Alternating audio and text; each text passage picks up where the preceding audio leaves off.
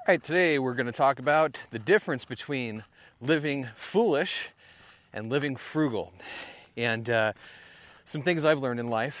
One of the big things I've learned is that you can have a ton of money. You can get rich by being extremely cheap. I had friends growing up that always tell me they're broke, they're broke.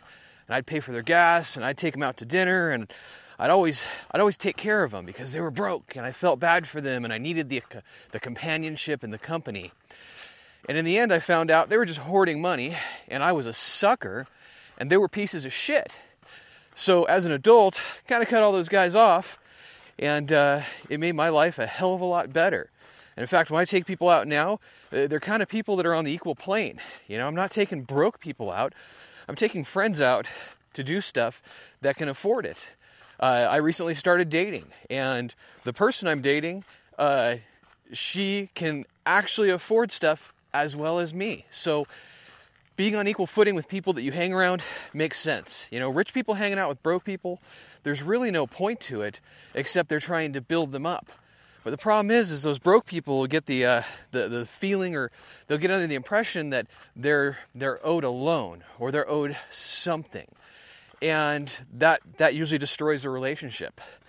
So, you know, if you're on the upper end of something and you enjoy helping someone out, if they're not equally putting in the effort and they're not equally giving eh, the, at least what you're giving, and it might not be financial, they might be the talent. You know, a lot of times talent attracts money. The team gets together and amazing stuff is built, and the companies and great businesses have been built that way. But if it's if it's somebody without talent looking for someone with money, then nothing gets built and money gets taken and, and, and people get angry and it ends relationships. So, all right, so back to it. Living foolishly. Living foolishly is paycheck to paycheck, never having anything, and never having anything in sight beyond that. You know, I want to be rich, so I play the lotto. That's a shitty investment plan. Uh, it's a terrible one.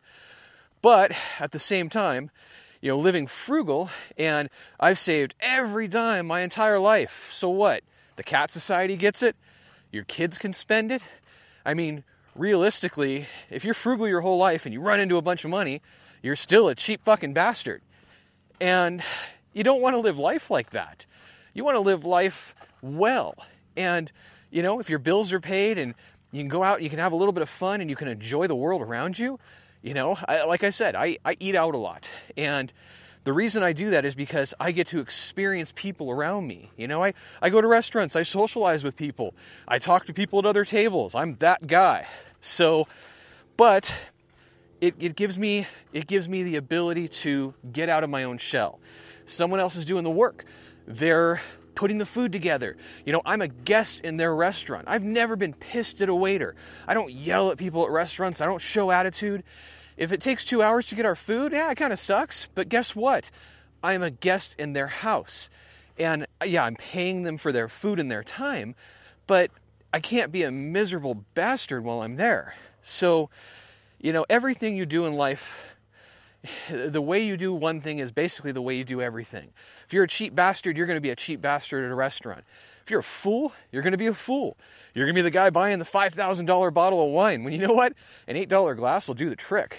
So, I don't know. Live life where you're comfortable, live life with a goal and a purpose.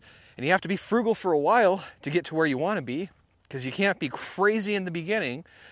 But as life moves on, you learn what's worth it and what's not. So don't be a fool and don't be so frugal that you are a fool. Enjoy your day. I'll talk to you guys tomorrow. Peace.